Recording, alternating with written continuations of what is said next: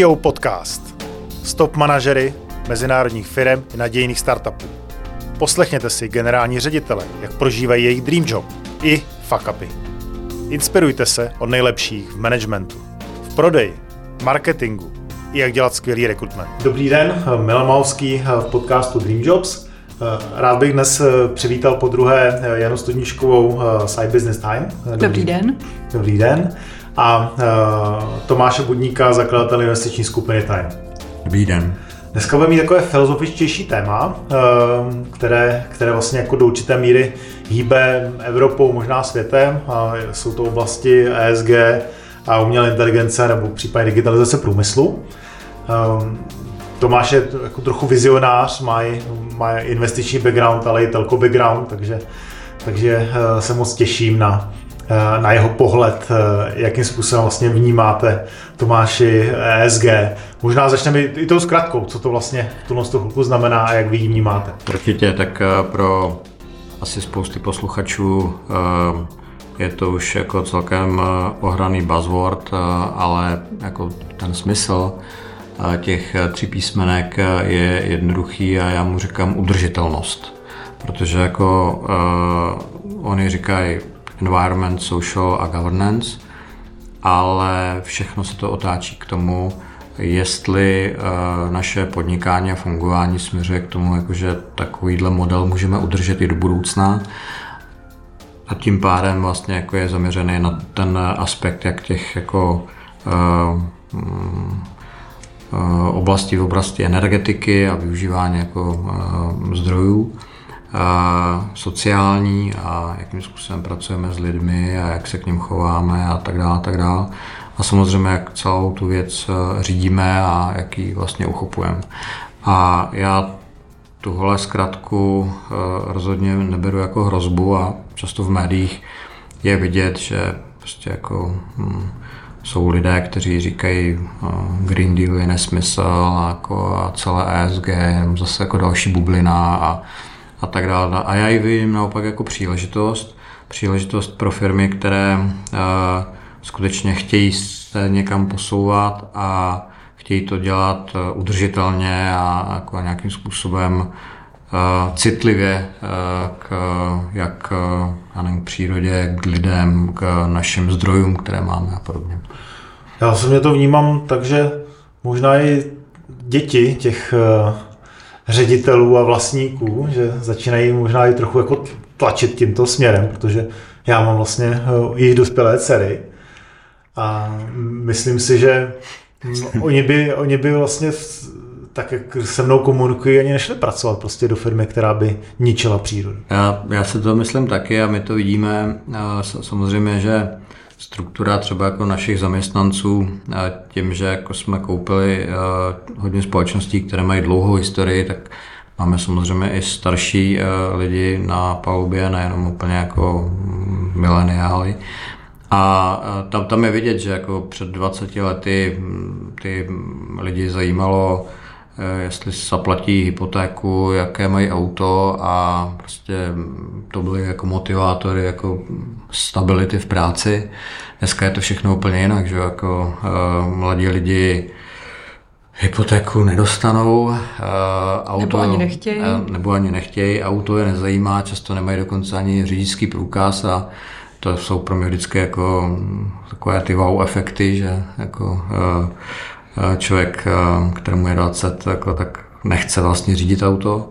No a samozřejmě jako ani nechtějí pracovat pro firmy, které jako se nechovají uh, hezky, ať už k lidem nebo k těm zdrojům, které máme a je to hodně cítit, takže jako speciálně u mladých lidí najednou jako vůbec je zaujmout, aby k vám šli pracovat, Eh, eh, dá práci a není to ani o penězích často, ale je to o tom, že v tom musí vidět nějaký smysl a musí v tom vidět eh, i nějaký přesah a, a my to zažíváme dnes a denně i tady.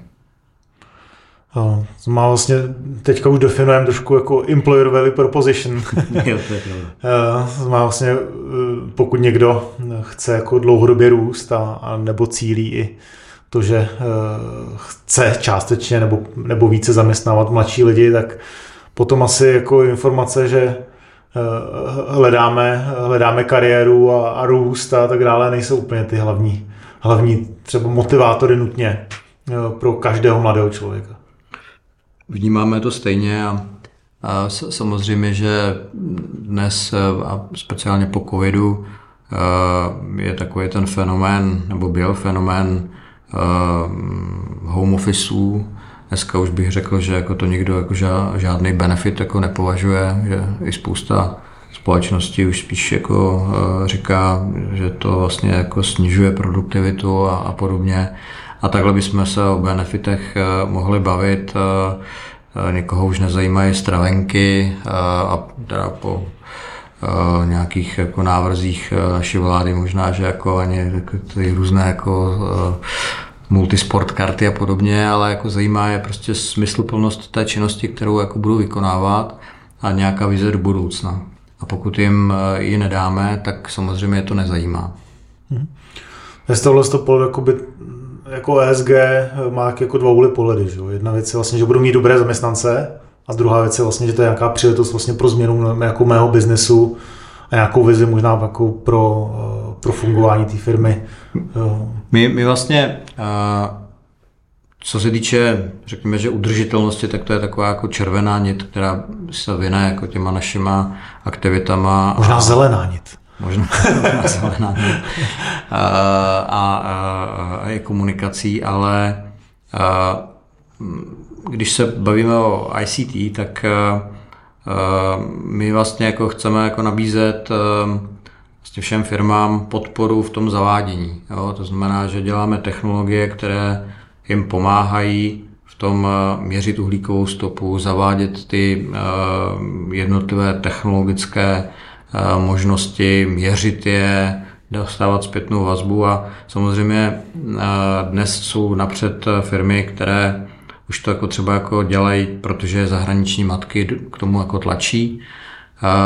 Na druhou stranu i celý bankovní sektor tlačí vlastně podporu ESG, protože samozřejmě banky podporují firmy, které se chovají udržitelně a nebo dokonce vydávají nějaké jako zelené bondy, nebo prostě jako dělají ty, ty, tyhle aktivity. Takže ono je to z více stran, no a samozřejmě jako ta v úzovkách poslední nepříjemná strana je evropská regulace a implementace v České republice, kdy určitá eh, část firm, jednotky tisíc firm určitě eh, budou muset zavádět takzvaný nefinanční reporting a budou muset ukazovat v rámci svých auditů i, i, i to, jakým způsobem eh, vlastně plní tady, tady tyhle výzvy v, v těchto třech oblastech. No a logicky my jsme tady o toho, aby jsme jim v tom pomáhali a nejsme typická konzultační firma, jsme implementátoři, ale, ale uh, snažíme se jako ukazovat i na vlastních příkladech, v čem je to dobré a vždycky se v tom snažím hledat pozitivní business case. To znamená, jako když něco implementovat, tak ne, jakože je to jako nějaké jako nutnost, nebo dřív se tomu říkal CSR, tak uděláme nadaci a budeme jako se chovat hezky a sázet stromy, ale dnes je to spíš o tom, jaká konkrétní opatření můžete udělat, abyste vylepšili svůj biznes, ušetřili nějaké peníze nebo při, přidali nějaké nové peníze. Mm-hmm. A o tom to je. Mm-hmm. Opravdu jste nějakým způsobem v fight businessu ESG? Já mám možná trošku výhodu, že jako autorizovaný Apple reseller a servis uh, mám celkem taky jasnou zelenou nit k tomu Apple, který je velkým lídrem uh, v ESG a, v zelených řešeních v ekologii, ať už co do podílu recyklovatelných materiálů v iPhonech a, v Macách, nebo svým přístupem k zaměstnancům, k dodavatelským řetězcům. Eh, my sami máme postavený eh, produkt eh, Macu jako služby, samozřejmě i s tím, že na konci je těm klientům jasné, jakým způsobem ta zařízení jsou ekologicky zlikvidována a podobně. Takže troufnu si říct, že Zatím teda nejsme tak velká organizace, abychom třeba takto sofistikovaný nástroj vyloženě upotřebili, protože máme, máme celkem jasně danou vizi a strategii Eh, ze zhora a, víme, v jakém rámci se, se pohybovat. Nicméně zase eh, v rámci skupiny eh, určitě jsou věci, které dává smysl si, si sladit a právě ta udržitelnost, že nebudujeme ten biznis na rok, na dva s nějakým jasným exitem, ale spíš jakoby s dlouhodobým trváním na desítky, třeba i stovky let, tak toho je, toho je samozřejmě zajímavé být součástí. Já řeknu jako dobrý příklad konkrétní. Jedna banka nás oslovila a dělali jsme jako nějakou analýzu možné výměny nějakých Eh, notebooků a eh, IT výpočetní techniky eh, z té Intel platformy na, na Apple. A kromě, řekněme, že toho zákaznického nebo zaměstnaneckého pohledu, že zaměstnanci teda mají pracovat s Applem, což pro spousty speciálně zase mladých lidí je třeba jako benefit, tak tam byly jednoznačné úspory v oblasti energií, protože jako když máte, já nevím, čtyři notebooky a máte 50 poboček, 100 poboček, tak samozřejmě jako každých 10 eh, W eh, dává v tomhle objemu jako relativně velké číslo. Pak samozřejmě jako je to, že dokážeme dát nějaký certifikát o ekologické likvidaci, eh, to, že ty notebooky nemusíte měnit jednou za tři roky, ale třeba jako za čtyři, protože jako déle vydrží to, to všechno může být jako pozitivní business case eh, pro daného zákazníka, který najednou už jako přemýšlí i o energiích, o eh, ekologii a v podstatě jako sedí mu to do toho jeho konceptu. Jo, takže... Ještě mu to vylepší ten ESG reporting. Tak. A, a, a, a to, je, to je přesně o tom, že vlastně jako zase jako to pak jako dává smysl, že jo, jako a vlastně jako už jako se pak nehraje na to, že jsou jako nějaké jako zaměstnanecké nebo uživatelské preference, ale že se díváte na to, co je pro vás jako nejekonomičtější. Hmm. Jste teďka úplně připomněl moji situaci, kdy já jsem vlastně jednu firmu, která, kde jsem měl 40 notebooků a když jsem si pak rekapituloval uh, ty chyby, které jsem udělal, který samozřejmě bylo několik, tak jeden z těch chyb bylo, že jsme kupovali levnější, levnější notebooky, a kde ta životnost vlastně těch notebooků byla, byla nižší. A což nebyl jenom jako přímý efekt, jako finanční, že pak vlastně ve druhé firmě, kde pak to narostlo třeba na 50 notebooků, jsme měli dražší notebooky, ale ten sekundární efekt byl vlastně i výpadky, jo, že ty zaměstnanci vlastně stáli, protože prostě Jasně. neměli, neměli x hodin nebo x dnů, případně jako notebook. Uh, že to bylo jako pro mě třeba jako jeden z těch, těch highlightů, takže to se mi úplně eh, vybavilo na takhle jako relativně malém biznesu o pár desítkách lidí, že jsem vnímal jako to jedno z těch top ten chyb, který jsme vlastně jako ve firmě ve firmě udělali. Jasně, já na tom jako jenom budu pokračovat, že samozřejmě, že v okamžiku mimochodem cyber security a kybernetická bezpečnost patří do toho G a dneska i více a víc jako vlastně firmy už řeší v rámci celého toho ESG, to znamená jako jak, se, jak, jak bojovat proti možným hrozbám a jak vlastně jako udržet jako ten svůj biznis eh, i v případě jako hrozeb eh, zvenčí. No a samozřejmě jako zrovna ten Apple je platforma, která jako to docela hezky podporuje. A samozřejmě, že jako dá se jako nastavit eh, práce s eh, těmi koncovými zařízeními a nainstalovat tam jakýsi device management. Můžete vlastně jako, no samozřejmě tohle jde i u těch eh,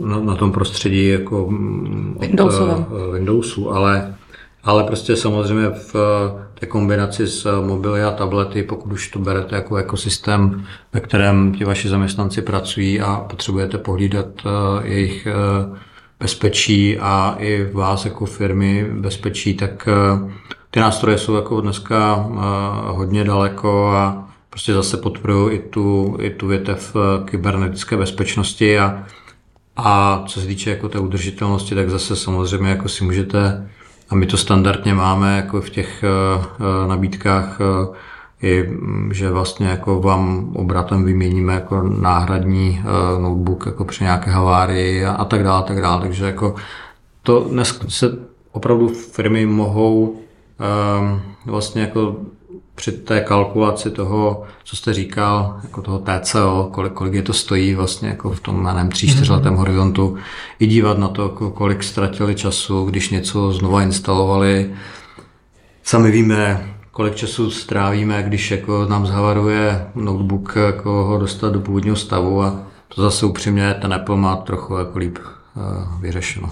Ještě možná, ještě možná jednu věc jako k té uh, governance, když jsme u toho ESG, tak uh, v tom prostředí, kde, kde my se pohybujeme v segmentech firm, které teda uh, používají Macy nebo mají zájem používat Macy, tak my často narážíme na to, že jsou to komunity jednotlivců, i čařů, nějakých dodavatelů, sice jsou to obrovské komunity, třeba vývojáři nebo reklamní agentury a podobně, ale vlastně ty firmy nevlastní a, a nemanageují těmto lidem ta zařízení a je to vlastně ohromné riziko, je to, je to riziko z pohledu kybernetické bezpečnosti, ale je to taky riziko z pohledu uh, nějakého know-how, duševního vlastnictví a podobně. A, a zase ta služba, kterou tady Tomáš naznačoval, zařízení nebo počítače jako služba na pronájem, na financování ošetřené prostě e, na dálku nemusí těm firmám vlastně generovat žádné náklady navíc, můžou si vlastně jet ve stejném režimu, nicméně ta rizika si takto můžou velice elegantně ošetřit. A myslím si, že i v souvislosti se směrnicí NIS 2 budeme čím dál víc jako o těchto tématech mluvit a firmy si je budou víc uvědomovat a budou hledat ta řešení a my ho třeba máme komplexně. Hmm. Hmm. V této souvislosti o kybernetické bezpečnosti se trošku objevuje i potenciální hrozba, ale samozřejmě to v jiných oblastech přijetost umělé inteligence. Hmm. Jak vy vidíte eh, vnímání vlastně jako umělé inteligence? Tak eh, já o tom jako relativně hodně i tweetuju, nebo jako, jako jak komunikuji na sociálních sítích a nejenom proto, že jsem fanoušek eh, sci-fi, ale uh, taky proto, že uh, to považuji jako jeden z, za jeden z klíčových milníků vůbec jako toho, co se jako v poslední době děje v těch technologiích. A myslím si, že každý dneska manažer a majitel firmy by si měl velmi pečlivě monitorovat to, jakým, jakým způsobem se tyhle nástroje dají v jeho branži používat, jak on je bude schopen implementovat a, a použije jako nějakou svoji konkurenční výhodu, protože mm, je to prostě samozřejmě jako taky disruptor spousty oborů a spousty jako modelů podnikání. Takže já v AI vidím samozřejmě obrovskou příležitost pro Eh, inovátorské progresivní firmy, které tím mohou eh, najednou úplně odskočit eh, konkurentům, kteří to prostě budou dělat jako na těch standardních legacy věcech. Hmm. Nějaké příklady třeba z vaší branže, kde vidíte ty, ty příležitosti? No, tak jako za prvé já bych jenom chtěla říct, že Time zrovna je skupinou, která hodně u svých zaměstnanců podporuje, aby, aby zkoušeli testovali nové nástroje, jako je AI, a aby vymýšleli právě způsoby, jak si ulehčit práci, jak ji zefektivnit nebo jak navrhnout pro klienta lepší řešení. Mm, zkoušíme to teďka na mnoha oblastech. Konkrétní příklad třeba je HR, ať už ve vyhledávání lidí, nebo třeba pro úkoly, pro case studies zadávaný eh, těm uchazečům. Používáme to při prezentacích, při, při PR článcích, při příspěvcích na sociální sítě. Prostě než eh, abych to napsala a potom to posílala dvěma lidem, kteří mi budou dávat připomínky, tak si to radši doiteruju s tím chatbotem a, a ty výsledky jsou překvapivě dobré, ať už v češtině nebo, nebo v angličtině. Je to, je to prostě nějaký nástroj nástroj jako e, zrychlení práce a získávání i třeba nových pohledů na věc a tím, jak, jak to člověk používá i při takto banálních úkonech, tak uh, přece jenom se něco učí a něco se dozvídá. Já jsem se nedávno dozvěděla na uh, Czech IT Academy, že poločas rozpadu odborných IT informací je momentálně dva roky ale v oblasti eh, AI eh, sice nikdo to takto nedefinoval, ale já to pozoruju, že je to týden, že prostě ten, ten vývoj je tak překotný a to já jsem jenom v té pozici uživatele a nikoliv někde na pozadí toho vývojáře, uh, který, který by reálně prostě věděl, kam se to posouvá a jak rychle. Takže tady prostě není možné to ignorovat a na, naopak aspoň prostě v malém to používat a v tomto teda ty naše zaměstnance podporujeme a inspirujeme. Hmm. No já jenom doplním, že těch oblastí je fakt jako hodně které my nějakým způsobem analyzujeme. Máme, máme samozřejmě tady taky vývojáře, takže diskutujeme s vývojářema možnosti nasazování při IT vývoji a oni mě, mě ale překvapili, protože jako mě uh, sami jako napsali a, a diskutovali jsme s něma, že oni už to jako běžně používají, že vlastně nechají uh, AI napsat nějaký kód, oni ho jenom zkontrolují a uh, celý si ten jako proces vývoje zrychlí. A tím pádem se taková ta rutinní práce přesune jako spíš do oblasti business analýz eh, nebo UX designu a podobně a vlastně jako takové to jako rutinní programování jako postupně skončí a je to velká strukturální změna, nevím, desítky tisíc lidí v České republice se živí tím, že něco programují. A to něco může být jako makro v Excelu, eh, může to být eh, nějaký software, kterým jako mm, provozujete nějaký e-shop a, a, a nebo prostě jako fakt nějaká aplikace. Takže to je jako jedna jako oblast, e, kterou my docela sledujeme a, a, a vytěžujeme a využíváme. E, samozřejmě to, co jako říkala Jana, my jsme s experimentováním začali daleko dřív, než se z toho teď jako na konci loňského roku stal buzzword a dneska půlka uh, diskuzí prostě ve všech možných fórech je jako co je nového v oblasti AI. Ale když se vrátím zpátky na zem, tak fakt pro všechny společnosti je to o tom podívat se na to, kde mají hodně lidí a ti lidi dělají nějaké rutinní činnosti, jestli jako tyhle rutinní činnosti nemůžou nějak jako zautomatizovat,